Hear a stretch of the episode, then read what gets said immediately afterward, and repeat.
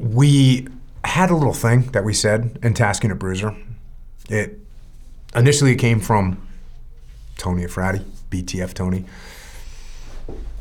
He said it probably a few times, and then it kind of caught on with me for sure as just a good thing to say. It's a good thing to have in your back pocket. It's basically when when somebody would start talking about why something was going to be hard or why it wouldn't work or how complicated it was or what was going to make something so difficult, what we'd say is, we don't care about any of that. We don't care about any of that. Which is an which is an awesome saying.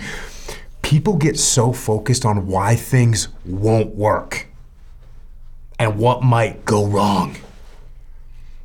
And if you're not careful, those things can really they can really trip you up.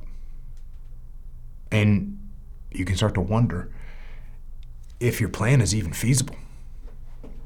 Or you might get overly concerned with some possible contingencies, or you can start to overthink and overcomplicate things.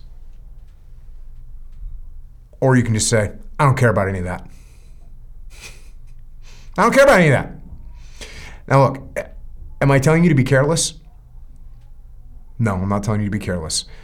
Am I telling you not to consider possibilities and difficulties that might arise? No, I'm not telling you that either. Am I telling you not to think through what you're going to do and how you're going to do it? No, I'm not saying that. But I am saying that sometimes, especially with like little things, little low risk things that people are sweating the details on, like what workout of the day will produce optimum results?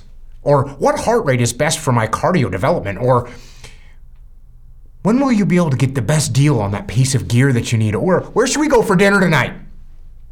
Or when's the most favorable time to get started?